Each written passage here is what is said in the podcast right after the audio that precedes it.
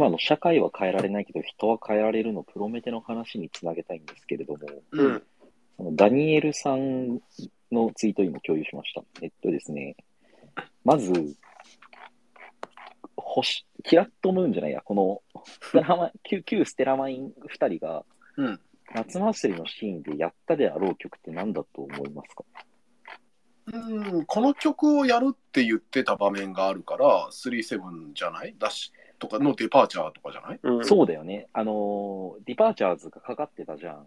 ううんあの二人で見てた時ね、ブルーレイとかのそのプロロうんーグ、2053プロローグとか。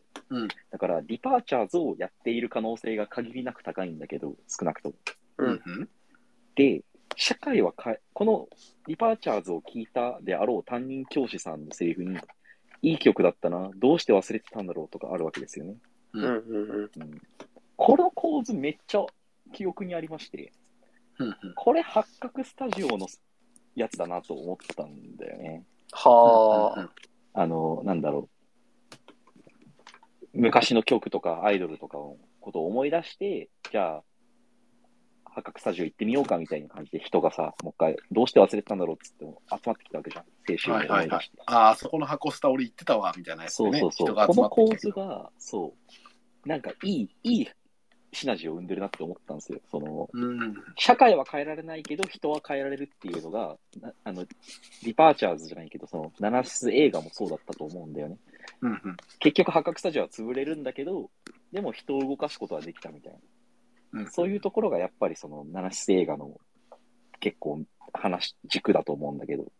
うんそう、同じこと、だから、そう、社会は変えられないけど人は変えられるって話がまた2053ではあったのかもしれないし、うんうん八角、なんか映画の方でもあったのかもしれないし、まあ、同じテーマの別作品をこのディパーチャーズが繋いでんのめっちゃいいなって思って。うん。確かに確かはあ、なるほど。美味しいね。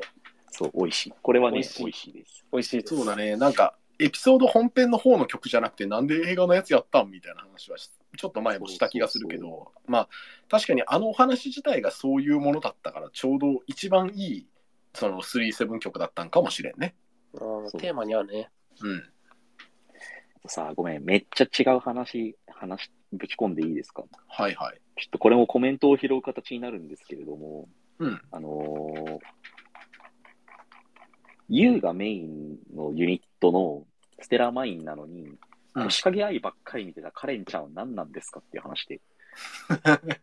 なるほあもし仮にというか、今想定の最初に、ユウがすごく魅力的で、ユウが実力者だったっていう前提の話だよね。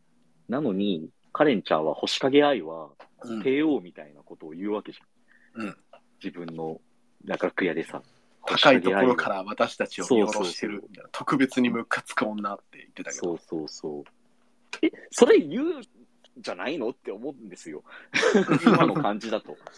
はいはいはいミスリードさせられてたのは、こいつのセリフにもあると思ってて、カレンちゃんがすごい星影愛持ち上げてたから、てっきり星影愛メインだと思ったら違うから、じゃあ星、カレン、カレンちゃんは何なん？いやただただただ星影愛好きなだけっていう可能性が出てきてるよね今。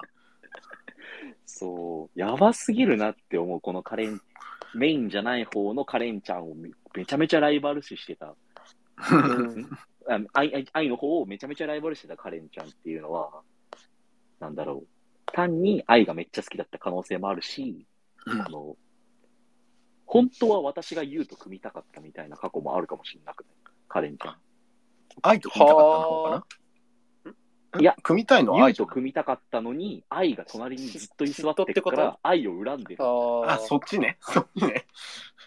あなるほどなるほど。そういうことか。なるほど。とかなるほどね。いや、はいはいはい。このカレンちゃんがなぜか愛の方ばっか見てるコメントがめっちゃ多いのは、いろんな楽しみ方がありますね。はいいや、これちょっとやばいなと思ってるわらしーさん、やばいですね。やばいですねわらしーさん、やばいっすよ、これ。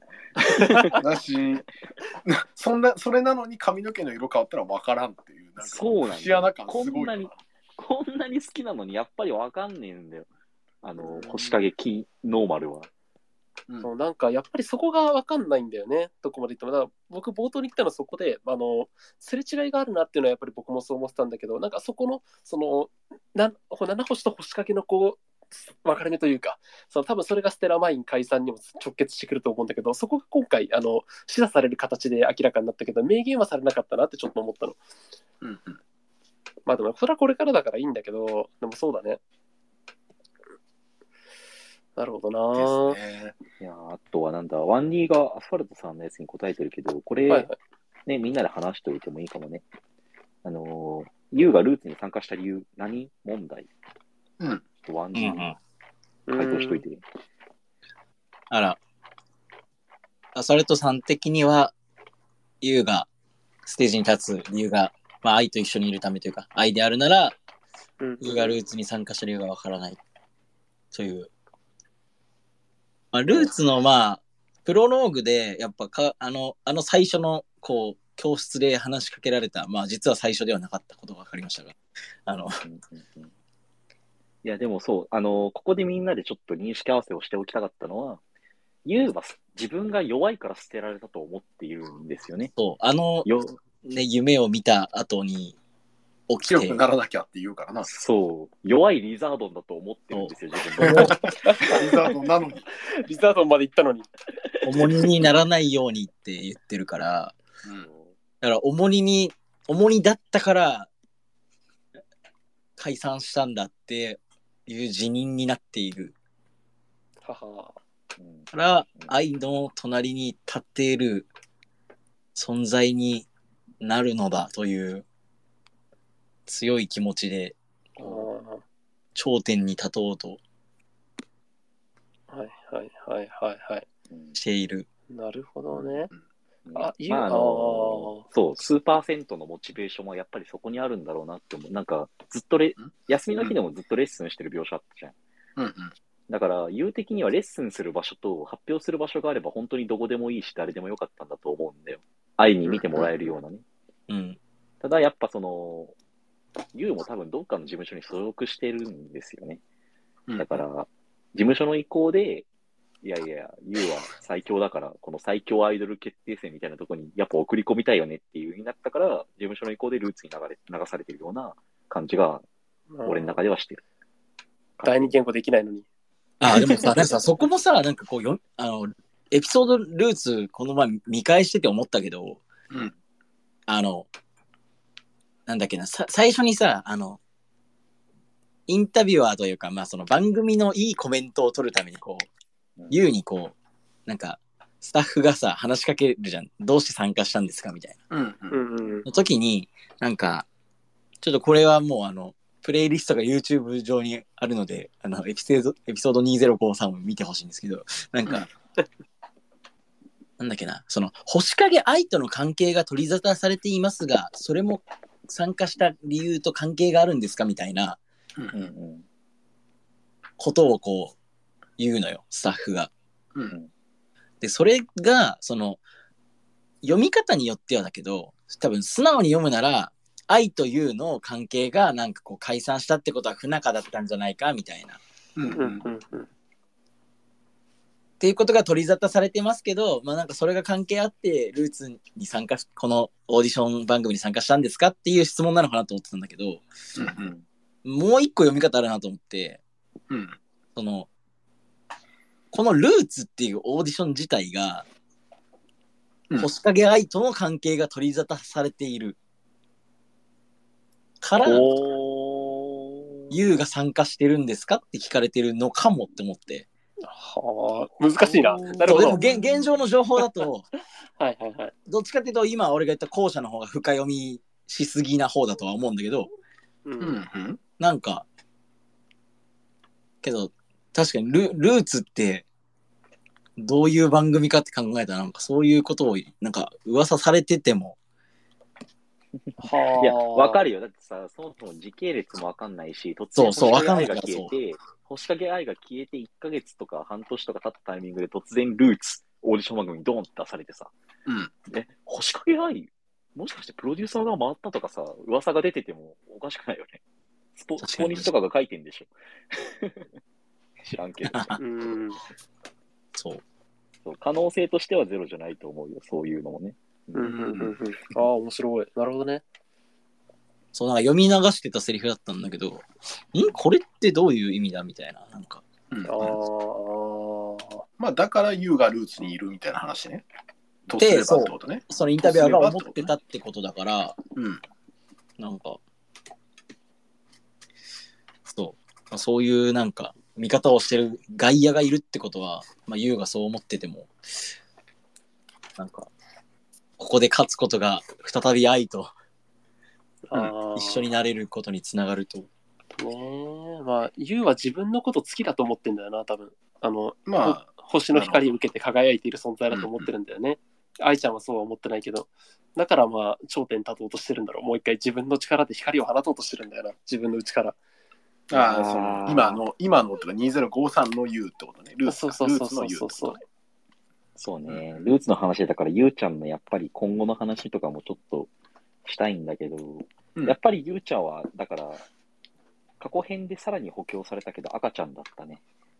やっぱり。あまあなさい。最初の方すごかったよな。なんか、その、転校したての頃のユウちゃんすごかったな。なんか、イヤイヤ期みたいになってたの。うん。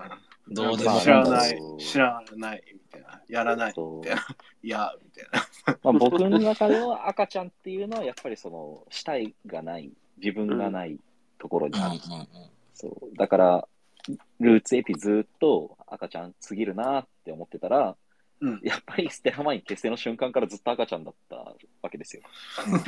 うん。だからあれだよね、そそその後さ、ステラマインの活動を続けてた間は、うんあの、もう愛と隣にいること、居続けることが目標になってたから、うんその、ユウ自身が何をしたいかを考える必要がなかったってことだよね。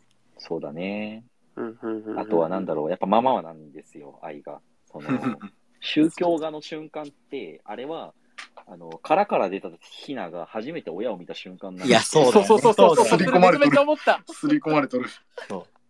生まれた瞬間、あの瞬間、ユウは生まれたんだけど、その死体が、やっぱり、まだうん高次元のところにまで来てない。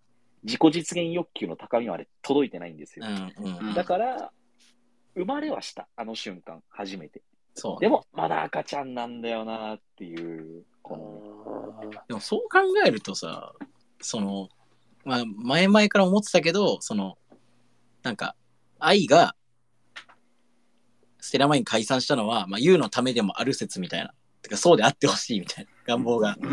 あるんだけど、その場合さ、やっぱこのままだとユウちゃんは、ユウちゃん自身がやりたいことをやろうとしないから、このやっぱ関係は一回終わらせた方がいいって思っああ、僕でもそこまで愛が。が考えてなさそうな発言もしてるからな。なんか、なんとなく思ってる自分と違う感じに合ってる気がして、みたいな。で、だからもう一回、もう一回始めてみたんだけど、みたいなことを、あの、今回のエピの最後の方で言ってたじゃん。そう。そう軽くねお前って。そう。そうそうそうそう。そう軽いなと思った愛なんかどこが間違ってるってさまだ自分がいつきなんか気づいた時から間違い続けてるから間違ってるって言ってると思うんだけどその間違ってることに対して今回なんかなんとなく支配人が身を切ってうまくいったけどなんかうん。愛自身が、まあ、間違ってるのかどうかは我々まだ分かんないけどでもなんか愛自身が自分のその間違ってるんだとしたらそこに一切けりをつけないまま今回前に進んじゃったからまだ今回何も実際的な問題は解決してないんだなと思ったね。ままあ、そうだし、むしろ悪化してるよ、今、状況としては。いや、そうなんだよな。その、だって、なんか、コンティニューできたのが、うん。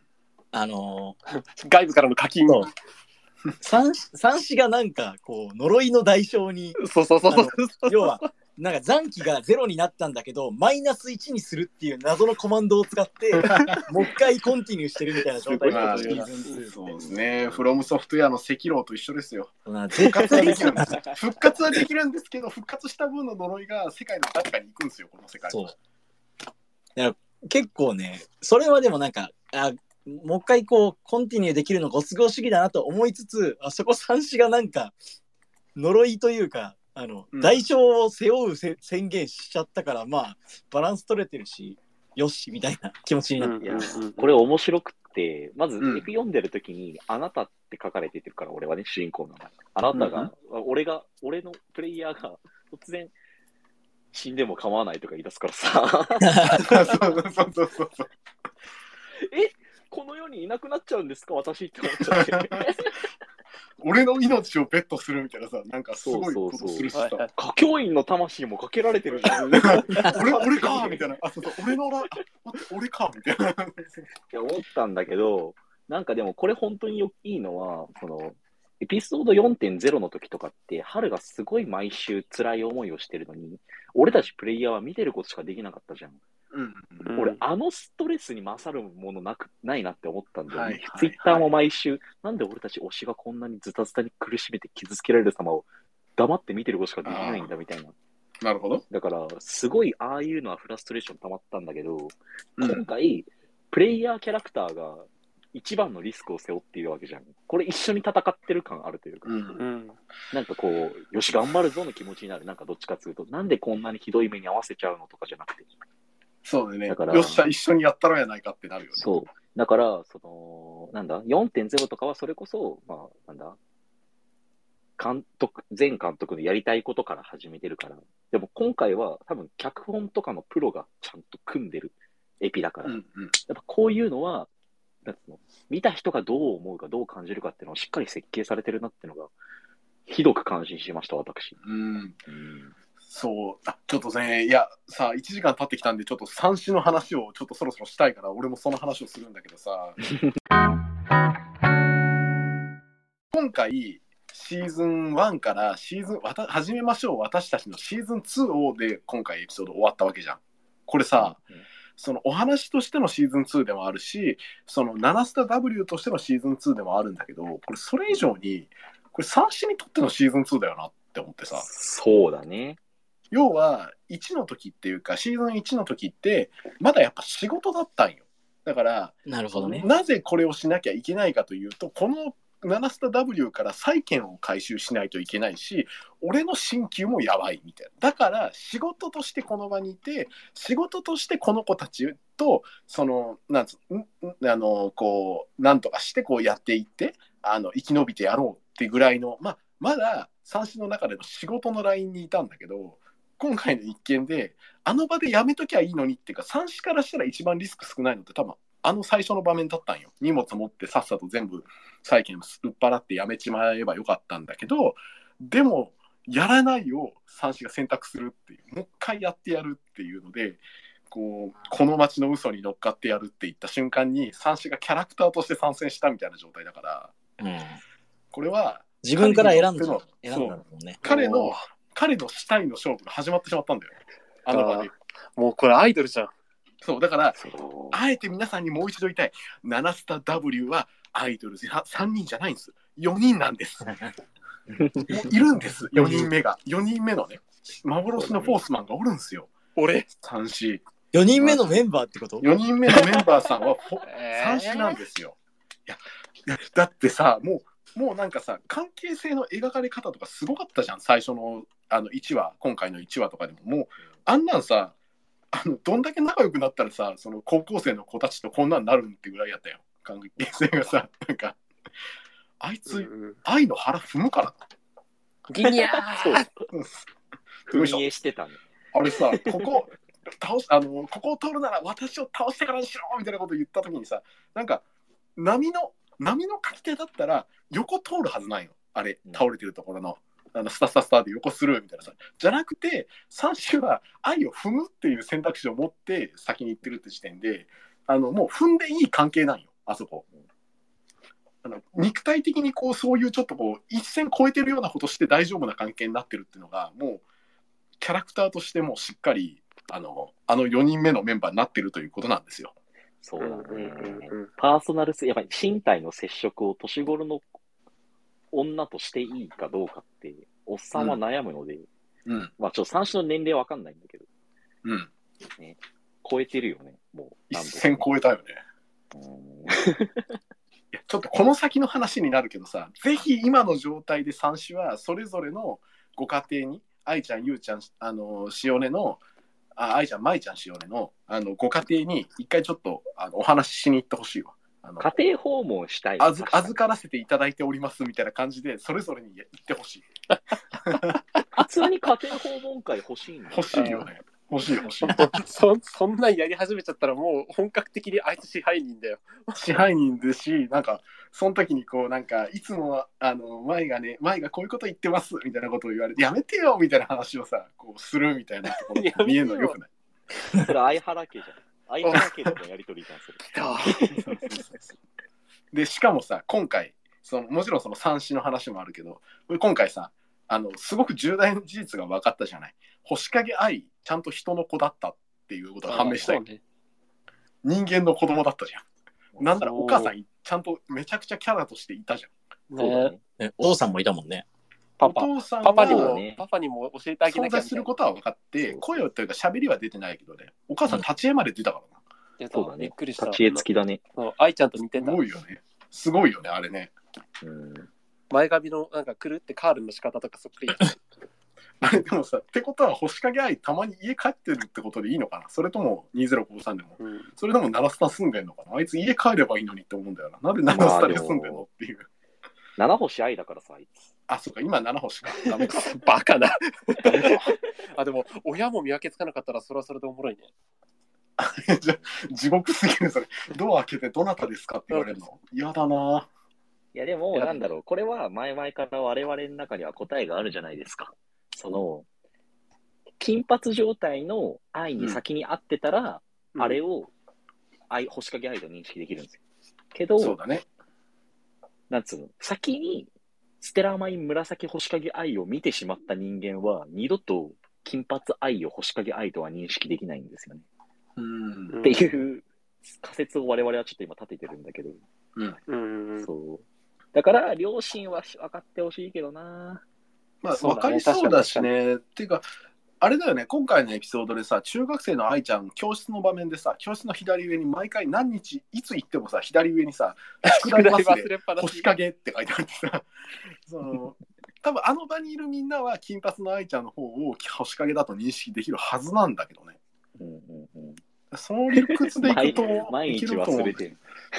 そう、いつ行ってもあるから、ずっと忘れてんだなと思ってさ。ねえいや、ごめん、ちょっとさ、めちゃ、ごめんね。あの、三種の話が出たところに戻してもいい？はい、はい三種の話しようぜ。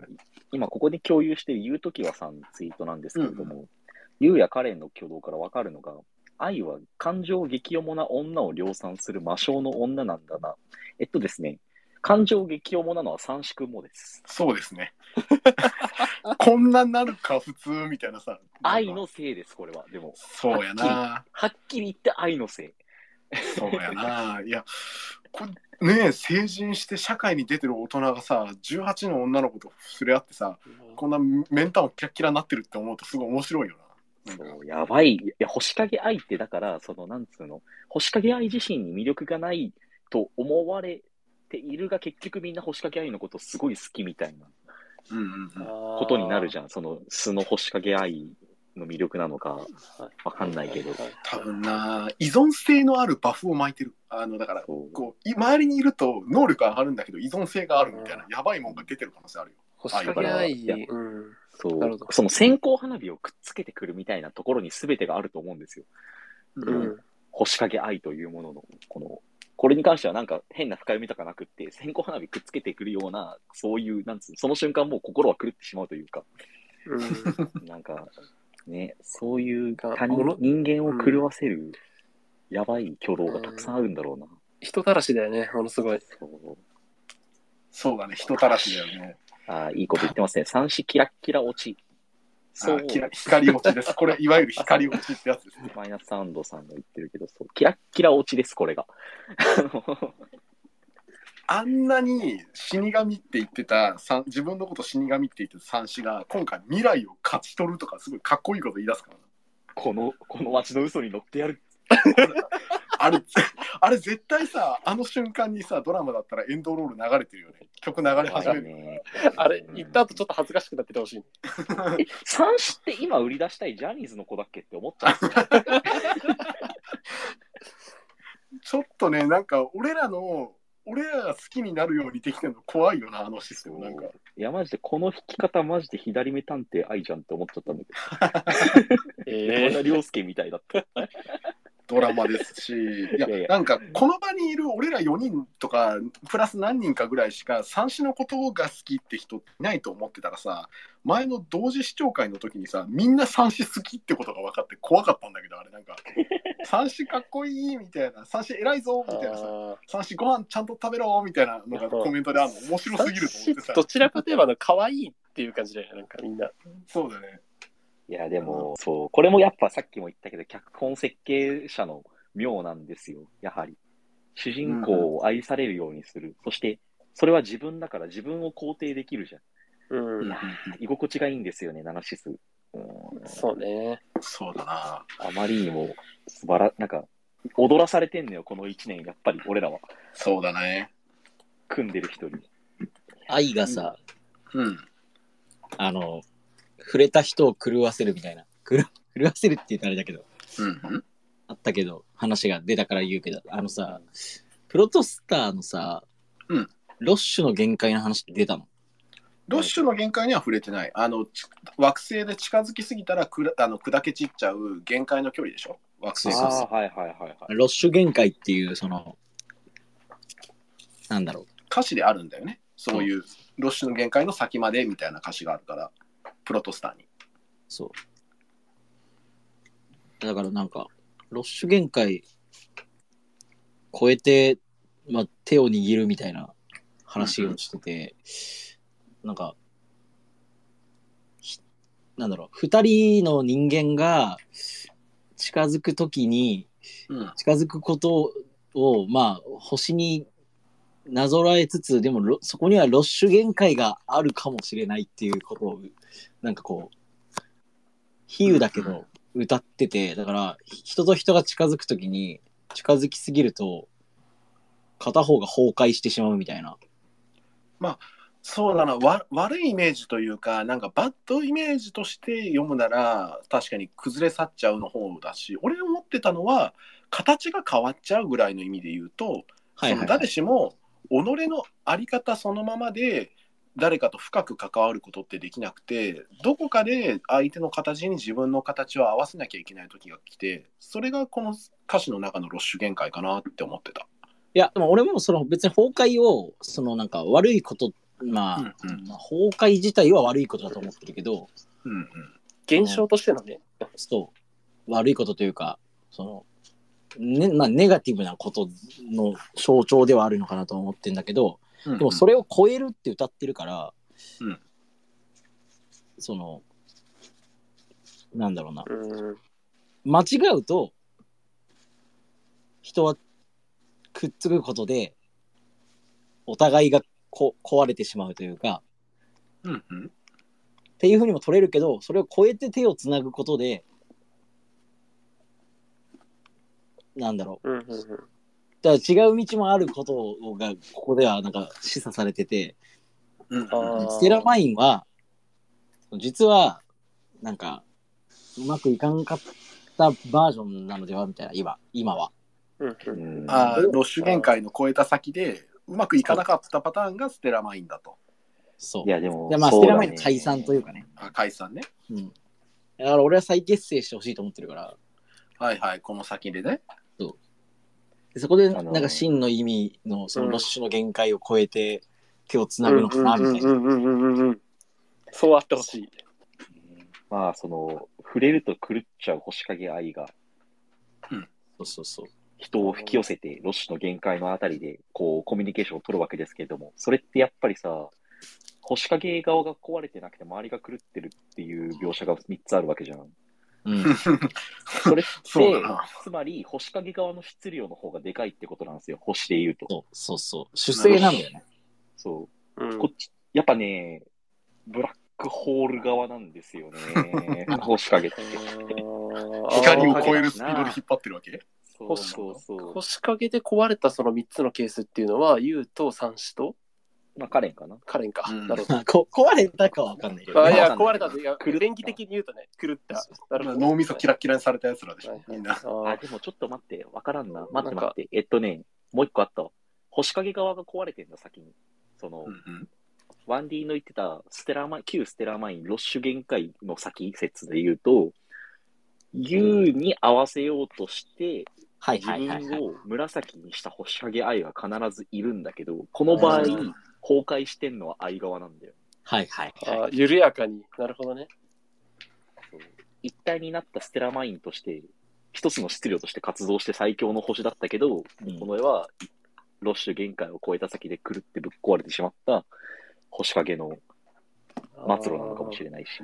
ああ、言う。ああ、なるほどね。はいはいだ。からね、ロッシュ、ロッシュ限界の、まあ、ウィキペディア調べたら普通に出てくることなんだけどね、うんうんその、ロッシュ限界ってその、要は、星と、主星と衛星とかの、まあ、距離で、まあ、一定近づきすぎると、その主星の重力圏に入っちゃって、うん。衛星が形を保てなくなるみたいな、その限界距離のことを言うらしいんだけど、なんか木星の衛星の中に、そのロッシュ限界の内側にありながらも、破壊されることなく存在している衛星がそんあって、でそれはまあ科学的に言うと、その、その衛星自体が、ちゃんと質量を持ってるっていうか、科学的な結合が、あの、強いから、あの、その、なんか崩壊しうる力に打ち勝っている食べみたいなのがあって、だから、うんちゃんと、うんユウが自分を持てるようになれば、そのロッシュ限界超えれるやん、みたいな。そうだ。ね。あ強くなればあの壊れずに愛の隣に立てると。と。まあ、強くなる、なのか、その、ちゃんと自分のやりたいことを見つけるというか。それがか核を持てばなるほどでしょ。ルーツプロジェクトか。いや、これ逆もしかりなんだよな。ユーの隣に、ああ、確かに、ね。ありのままの自分で立つためには愛の強さが必要なんですよ。うんそうなんだよな。これ、これだかでもあれだねそのロッシュ限界がさこう起こるぐらいの関係性ってやっぱり星と星がさ近くにあるその主星とさそのまあ衛星と恒星の話じゃないけどその同じ星系レベルで近い星の話だけどさ、うんそのそこでさその崩壊に気づいてしまった愛が選んだのは星座っていうさあのとんでもない距離離れてる星々をつなぐことでなんかその辺のかん愛がさその輝くための星として輝くためのその関係性人との関わり方の関係性を変化させるっていうのは面白いね。ああ、確かにな。新しい形を選んだんだなと思う愛は。そう。で、あと今このあごめんロッごめん、ロッシュ限界のやつで調べてて思ったのが、その主星と衛星みたいな。だから、うん一個の星とその周りを回ってる星っていう関係性がさ、そのロッシュの限界っていう歌詞からさ、こう浮かび上がってくるんだけど、うん、あれ？ステラマインのロゴとかって、そういうあの、マークあったな、みたいな。ああ、あだからやっぱり回ってる。主星と衛星だと、あれ、主星と衛星。主星というか、あなんか星が中心にあって、そこをそうそうそうキロンみたいなそう、あれ、軌道が、え、え、あの、その主星の衛星軌道みたいなのがあって、そうそうそう衛星が回るそういうことではみたい。スクショして貼って、ちょっ どうなったかすぐ出てこねえや。まあ今ちょっと俺今スクショしてるけど、二人の頭の髪飾りとかもそんなあそう感じだよね。そうあと、腰にもでかいのついてる、それ。星のマークと、あのそれを、ま、回すみたいなマークがついてるやつのことでしょ？そうそうそうそう。だからやっぱりあれ、愛というの関係性で。うん。で、互いがそう思ってるみたいうん。だからやっぱりそうなってくると、ワンディ君さっきも言ってたけど、やっぱ再結成するんだよ、きっと。星と星が一回交わって、もう一回軌道から離れて、また長い時をかけてもう一回交差するんだな。よ。え、なんだっけ、そのなんかさ、二連星みたいなのあるよね。あららららららららる。双子星じゃないけど、なんだっあ、けこれ、そういうことか。そう、多分そういうことだと思う、これ。勝手に納得して。それあれでしょ？解決してんじゃん。お互いの質量がトントンぐらいだから、そうだからお互いがお互いのなんかこうぐるぐるしてるやつそうそうそうそう。そうそうそう。お互いに対して落下し続けて、決して衝突しない星の話でしょ、それ。よいしょっとそう。ななんていうんだっけ、それ。忘れた。わかんない。なんつうんだろうね、それ。うんうんうん。いやでも。本当に、その、あ、でもさ、今 1D がちょっと言ったけど、1D だったかな ?TOC だったかな？どっちだったか忘れたけど、今なん、星、今愛は、あの、アステでうん。違う形を選んでるみたいなことを誰か口走ってた。あ、僕かな？うん多分。あの、僕はそこについてちょっと話したくてですね、うん、うん、うん。その、今のアステルラインにいる七星愛さんは、偽名を使ってらっしゃるじゃないですか。う。うんん。でも、体は金髪で、うんあれ。多分星影愛素体そのままなんだよね。素体。ああ、確かに確かに。最最初、あの、元気でのでしょ？最初の意味での星影愛 この世に生を受けた 姿。そうそうそうそう。うんだから、やっぱ自分らしくいたい、ありのままでいたいみたいな思いがあったから、きっと、その、うん。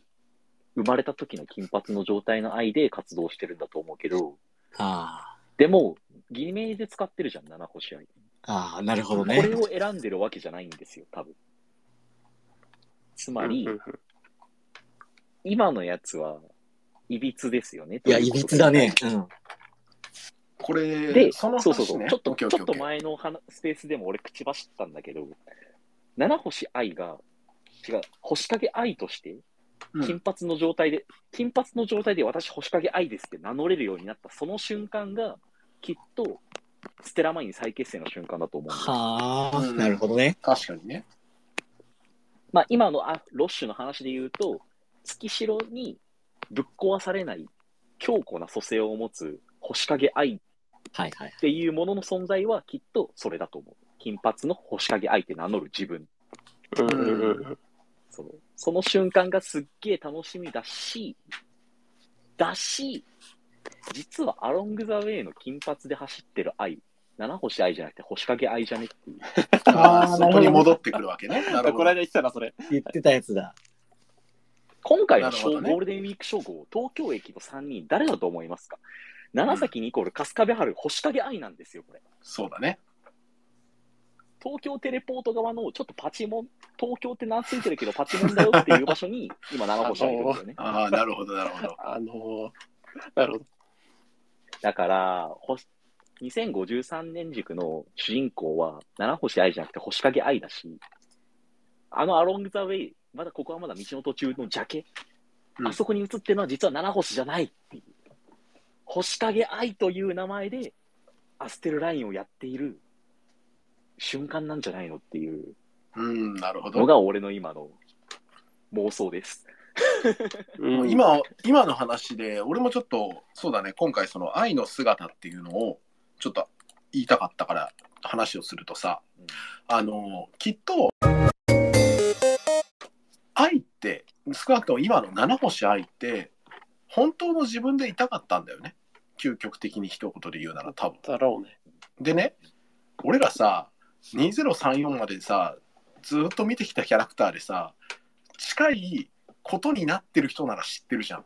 六崎コニーって言うんだけどさ、うんうん、でもさ、六崎コニーは本当の自分でいられなくなった女の子だったじゃん。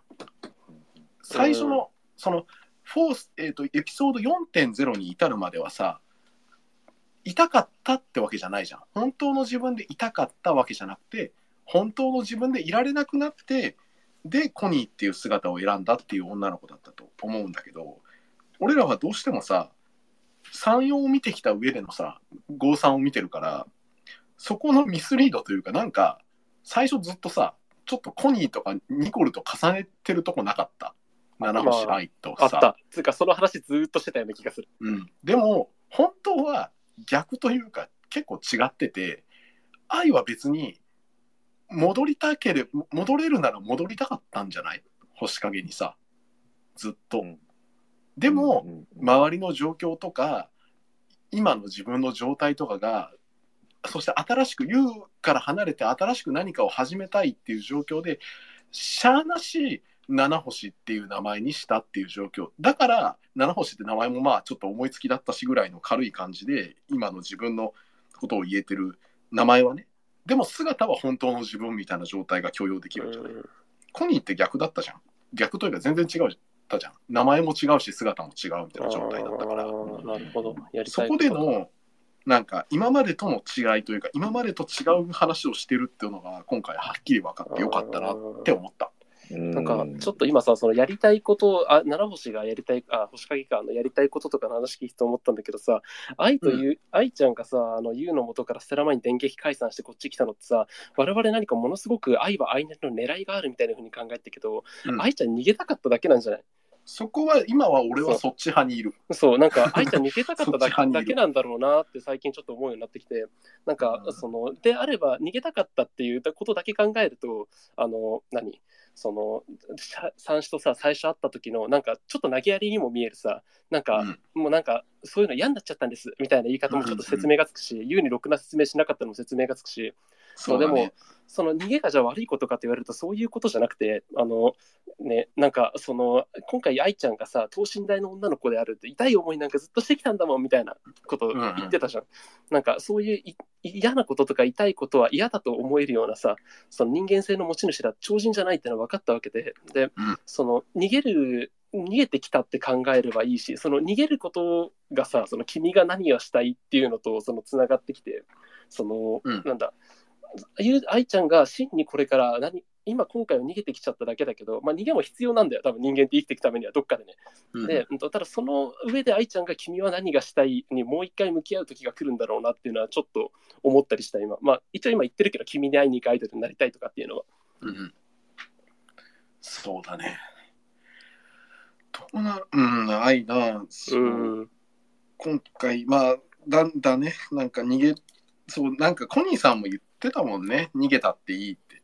そうそうそうそうそうそう。それでも一歩でも前に進むんだっていうのを伝えていなくなったけどさ、まあそういう意味では愛ちゃんは、別にその、まあ、逃げ、逃げ出してたって全然、逃げ出し、あれが逃げ出した記憶だったとしてもいいと思うし、うん。その、本当にただひたすらに、なんで言うに説明せんのっていう話も答えもさ、あの、それは、前これちょっとツイートで言ったけど、それは俺ら大人の理屈じゃね？って思ってさ、うまくいくためには、子あなた方がこれからうまい関係を築いていくためには、ステロマインを解散する前に、事前の調整をちゃんとしましょうねって言ってるけどさ、うん。あの、ただたださ、愛ちゃんはさ、ゆうちゃんに失望されたくなかったとかさ、ゆうちゃんに怒られたくなかったとかさ、ゆうちゃんになんかそういう目で見られたくなかったみたいなさ、そんななんかひたすらに、その己の弱さっていうところゆえに何も説明せず飛び出してきたんだっていう描き方でもさ、今回のエピソードの書き方的に全然ありそうだなって思ってる、今は。そうだね。わかる。そっちの方が子供じゃんって思ってさ、そのぐらいの年じゃんねって思ってさ、なんかその未熟さを愛してあげるエピソードであってほしい。ここまで人間性をこう描くお話なんであれば。うん。なで俺らが急になんか愛に寄り添い始めてるじゃん。このエピソードを読んでさ、あのちょっと前までなんかもう被告人ぐらいの扱いしてたのにさ。なんかもう裁判裁判裁判。裁判ぐらいちょっと待って。って。もうこれ有罪有罪みたいな。もうゆうちゃんも見とるでこれみたいなさなってたけど。いやこれはね俺らもこのエピソードまでの1年間このエピソードが公開されるまでの1年間星影愛っていうアイドルに目を奪われてたからだと思うんだよね。星影愛だから何でもできるはずでその愛が説明もせずに一方的になんかただ逃げ出すわけがない何か裏がある何か目的があるんだって思ってるってこと自体がさもう俺らもさ、うん飲み込まれてるじゃん。なるほどね。星影愛をかに勝手な理想像を投射しているわけですよね。そうそうそう我々そねそんな1年間だったんだなって思えるようなそういや、だから脚本がよくできてるんですよ。できてるねエピソードでしたというこシとなんリシリーズ構成というかさ、うんうんうんやっぱ最初からやっぱ、あの、七星愛って、なんかこう、あれだったじゃん。なんか、ロボットかみたいな。うんなんていうそうだねすごいやっぱ極端に描かれてたから、そうそうそうこのためだったんだな、みたいな。今回特にさ YOU の YOU と愛の教室での場面をもう一回やるってことをしたじゃん。はいはいはい。あれもさモノローグ。愛のモノローグ付きにすることで見え方が変わったじゃん。そううからしたら最初の時ってもう電話しながらだったからそう全然こう気づいてなくてあれが初対面だと思ってるしうんそのなんでかわからないけど勝手に助けに来てくれたみたいなヒーローだと思ってたけどそうね。愛視点から言うと何回かトライして最終的になんかこう37の曲でちょっと勇気をもらってじゃあ頑張っちゃおうってなってうんっていうところをさ確かに描いたのがさこの解明編って感じがあるし見え方が変わってそうだね。いいよねって思った。仮に最初からそのなんか、愛をこう超超人的に描いてなかったら、うんその、優が勘違いしちゃってるというか、うんっていうことに対する、なんだろう、説得力が、説得力っていうか、俺らも錯覚させられてたっていうことが、優が勘違いしてもしょうがないよねっていうことへの説得力にめちゃくちゃつながるから、うん、確かに。最そう最初にさ最初からあの今回の「どうかこの一瞬を」の時のあの描き方教室でさ愛も実は自分が勇気を出してうん。振り絞ってやってたんだっていうことが最初からあの流れで描かれてたら多分もうそう認識しちゃうからそうだね。なんかえ、それめっちゃいい視点だな。だってさ、この1年間、星影愛、七星愛に俺らが向けてたその感情の槍をさ、うん。場合によってはこ次の1年、優に向かう可能性もあったわけじゃん。俺ら愛に寄り添ってっから今。はいはいでもそうならないようになってるのが、その今 1D の言ったやつなんだよね。優にも分かる余地があって、そうだね。そう。両方に、そうだよなーってなっちゃうというか、敵が作られない感じ。そうそう叩かれる先がいないこの構図を、すべて計算して設計してらっしゃるんですよね。優が宗教にはまってしまうのも仕方ないみたいな まあ仕方ないよなって感じで。だってキラッキラしてたもんなみたいなさ、なるし。愛だね。そうそうそうで一個思い思い出したのが思い出したっていうかそう俺遅刻しなかったら言おうと思ってたシーンのことがあって、はいはい。あのルーツのさルーツエピのプロローグであの話ってあるじゃん。その教室で。こう迎えに来てくれたっていうか見つけたって言ってくれるあの優視点の愛の話。であの時ってさ、教室でさ Departures 流れるじゃん。そう。ああれ。ね。この曲って言言ってなんか何の曲だろうみたいなうん。優が言ってるみたいな。で、うん。あれってなんで流れてたのかなって思ったら今回のエピでさあ、一人の子に あの昇降口かなんかであの実際に映像を見せてたから愛が。その曲が聞こえてたっていう、うん。ああ、そうじゃん。ていう。か、あれ、僕もそう思ったけど、そうそうそうそう。いや、お音でけえなと思って。そうそう、大音量で 37のラストライブか何かを見せてるっていう。で、バーチャーズ流れてきた。そうだからなんかこうあのシュシュタインズゲートの1話と最終話みたいなさ なんかすげえ今超絶ネタバレしようとしたから今あのぼかしたけどみたいなことだったんだみたいな。そうそう、なんか不思議現象ではなくて、そう実はあの普通聞こえたのも理由が実た。際ですみたいな。そう。ここはなんかすっきりするよね。なんかその謎解きゲームのさ、なんか謎解けた時というかさ、すべてのなんか現象は実はあれはああいうことでってなった時に、アニメの最初5分目ぐらいの時見えてたあれ、ああ、あれあれかみたいなさ、そういうすそうそうそうっきり感はあったよね。いや、でもズリーってだってさ、あんなに愛ちゃん、中学生愛ちゃんの周りにさ、人外イベント何個も出してさ、そうそうそうそう。はい、明らかに愛ちゃんは14歳の頃から人外でしたよってさ、うん。アピールされてさ、そりゃなんかメタバース電脳世界説もさ、唱えたくなるじゃん。そう、そうですよねって感じだよね。そそうですねそりゃそうなるわって感じだよね。そうか。そうそう、果たしてそうだろうか。そう我々我々というか、私はこの1年、7スターワールド世界、2053世界、ずっと電脳世界での出来事だって、勝手に主張してたけど、うんいやー、砕かれましたね。そうですね。今回お母さんが、まあね、いや今回はいお母さんが出てきたっていうのとかさ、ユウのお母さんもいるとかさ、なんかそう急に、うんなんつうの、現実感にあのある話をしてきたのってさ、その辺も、ここまで多分分かってるんだろうなって思うよ、俺は。そういう、なんかちょっとファンタジックな展開、ファンタジックな存在って読まれるだろうなっていうところまで思いつつ1年間お話を書いて、じゃあここでそろそろ家族の話をしよっかっていうふうに作ったんだと思うよ、今回のエピソードでね。いや、いや本家族ってさうん。まあ静かのじいちゃんとかうんうん。あの紫のお母さんとかは出てきてたっちゃ出てきてたけどなんか、うん。あんまり春のお母さんとかってさないうん。出てきてなかったから。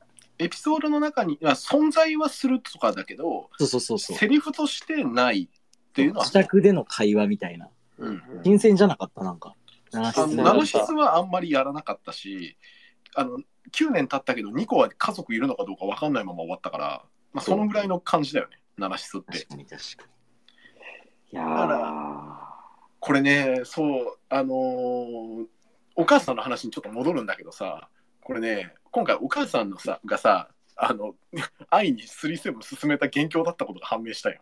うん。そうだよね。あの時にさ、お母さんの大事なライブのブルーレイ見せてあげるねって言って、あれ見せるって円さ、円盤円盤円盤か、円盤か、円盤見せえでもさ、ちょっとてあげるね。聞いてくれよ。2034年時点で春が CD を知らなかったのに、円盤に37の焼いてるのってさ、うん。なんかあれ、正規の入手ルートじゃないじゃん、絶対。ちょっと待って待って。はいいや、ちょっと、あの、いや感じが違う。そこに俺が光の光の解釈をもたらすと、犯罪とかじゃなく、いやあれ。だいからたじゃん、そのさ、君たちの歌はさ、あったあった君たちの歌を物理的な何かに焼き付けたい勢がいたじゃん。はい。2034年の世界にさ、はいはいはい。もしかしてだけどさ、うん二代目支配人パパなんじゃないの？あの、そこの話をちょっとしようか。えっあと、ーなるほどワンいいよ。あのはあ。ワンワンディ先にちょっとなんか今、光の解釈いや光の解釈はだからそういやでもそこまで考えてなかったんだけどそのすごいポジティブな意味で、うん。その春が春のヘッドホンでその CD っていうその物理媒体にうん。記録するっていう手段を知ったから、スリーセブンスもそういう形でなんか正規にそれを残そうとしたのではと思ってたっていう。あーそれを踏襲してってことだよね。そうそうそう。えっと、ちょっとそこの今の話を紐解いていくと、俺は、えっと、この星影愛は、えっと、特に血縁関係として、俺らが見てきた2034のシスターズとかの関係者はいないと思ってるんよ。で、それはなぜかというと、2053年時点で愛が18歳なので、えっと、生まれたのが2035年なんだよね。ってことは、2035年時点で子供がいた、えっと、ひというあの親がいるってことであってでこの時に支配人2代目支配人の動きを見えてあれは父親の動きじゃないのであの絶対に家に帰ってないしどうどう見ても子供がいるやつの動きじゃないので、なるあ、えっとはいはいはい。はいはいはい。どうぞ。連れ子。ああなるほどなるほど。星影あ子供がもともといるところと後から結婚したっていうパターンね。そあまあ、それだったらあるかもしれない。そこは素敵でね。あの血がつながってる方の里親説そうそう血湿がつながってる方 話になってきたのやつね。血がつながってるひまわ方に行くとり園からの里親。まさかの 早打ちクイズ大会みたいになってるね。でも2035年に子供がいたってことになるからシスターズがお母さんではないよっていうところが分かってることだと思うってことでもたなんかあの場でそのもちろんライブを見ていた誰かなんだなっていうのは間違いないと思うよ。うん。まあ、円盤なんて言い方してたり、衣装を自分で作れることしてたりした感じ、結構ドルオタで自分もアイドル志向だったんだろうね。と思うよね。かもアイドルだアイドルやったかじゃんってたとか。あそうそう。やってた。アイドルやってて、てか、わまずね、私奥泉さんが言ってる通り、このうんママの大事なライブの円盤っていう、うん。これ、ど、全部のワードを好きなように読めるじゃん、このママの大事なライブの円盤。うん。うん、すごい、すごいワードセンスだよな、これ。大事がなのがライブなのか円盤なのかで話が変わってくるっていうのはそうでこれ無限に読めるし、ママのライブかもしんないじゃん、これだって。ママのライブだったらその37のライブなんだけど、あのも37のライブということになりますが、えそうすると2035年時点で子供のいるシスターズいたってことになるんだけどいや、わ大丈夫？かんないよ。ママのライブってことは、ライブの演出を舞台監督とやってたのかも。スタッフとかの可能性はあるか。そうだな。うんシスターズとは言わないがそうだそうそう。な、うん、アイドル部部長？なるほどね。ああアイドル部部長か。アイドル丸くなったな。確かに金髪だわあの人は だいぶ初対してみちゃったけど。あの人金髪だからえいじゃあ地毛でけちゃうかも縦巻きロールじゃなかったってこと？あー地まさか、ね、、地毛立て巻きロールがいてたまるかよ。いや、生まれつ朝いてのお嬢朝起きた様だか時からえ？超邪魔じゃん。いや、いやそれは面白いかもね。アイドル部部長さんの娘、腰掛けみたいなさ。そうね。それは面白いかもだし、あと、さっきの物理的な円盤として保存しているくだりのところで言うと、これ、ソナ2の設定だから、公式がどうかは微妙なんだけど、一応作中で、その、ソナ2で CD ショップっていうか、そういうディスクじゃないけど、何か音楽を売ってる店に行ってる描写があるから、多分、変える形で、形のあるもので何かしら、そういうものが見れる何かがあるっていう世界だとは思うよ。あの世界は。そうね。ソナ2でロナとかとみんなで、なんか、うんあの、音楽ショップ、音楽を聴くショップに行ってる描写まではあるけど、円盤は映ってないから。そうそうそうそう。あなんか、愛もさ、なんか、あの、ママが差し出してきたので、何これみたいに言ってなかったっけ？うん。そもそも知りませんみたいな。あんまりだからメジャーなものではないかもしれない。ファングッズぐらいのレベルなんかもしれんね。でも再生機器はあるんだよね、家に。プレステで再生できるとかそういうもんなのかな？副次的な機能で再生して。ママが、その、あ円盤主義者だから円盤再生機器あるってことよ。ああ、それほどにってことか。なるほどね。ママないし、パパが。うんうんうん。うん押すねえ。押すねいやえー、、こう、怖いよな、なんか、え、これ、あ、血縁関係者か？みたいになったらあでも思うよ。、えやっぱさ、いるって、やっぱでもあれだよな、今回の、まあ、このチームセブンスのさ、2053のストーリー班、やっぱあの、うんザ・ロンギング・サバー原理だよね。ああ、なるほど。なんかあのああれねあれ好きなんだろそううなって感じ。ふ古びた物理媒体によるそのアイドル性の継承みたいなものをさ、あれじゃん神格化してるじ F が見つけてた、あの、U のバトルスキルだっけ？そう、そう U のバトロンギングルスキル名、ロンギング4だからね。そうあーそうだそうだ。ロンギング4だったな、そういえば。ゃんそうなんかあそこにこうすごい光というか輝きというか神を見出してるんだろうなって思うよね。で、なんだっけ？でもそっか、だってロンギング・フォー・サマーだから、あの夏の花火の日をそうそうそうそうそうそうそう。あアゲインアゲインしてるってことなのか。ああ、U の中ではそうなんだろうな。えー、あれやってあれを待ち入れて望んだ夏が来た瞬間なんですよ、あそこは。まあね、うん人間も記録媒体だからな。ああ、なるほどな。脳みそついてんだから。確かに物理的なね。確かに。存在するからな。はい。形に残るい。や、そう、形になるなんかあれだよね、スリーセブンスのに背中を押された人の話って、ほら、あの、春風のミュージックビデオというかさ、のアニメでも、実はあった話じゃない。うんうん。で、そのアニメのタイトルもね、Longing for Summer Again Again だったから。そうだね。んやっぱりここを大事にしているんだねっていうところで、皆さんそろそろ日付またぎますが、うん 皆さんそろそろ日付をまたぎます。どうしましょちょ、ちょっと、玉の数によるかな。う玉の数による、まあ、俺はもうちょっといけるよ。あと1時間ぐらいだったらネタはあるってことね。ネタとしてはあるよ。えっと。明日やる？じゃあじゃあ、じゃあ明日、延長戦ね。明日延長戦同じ時間でじゃあやりますか。了解了解。はい。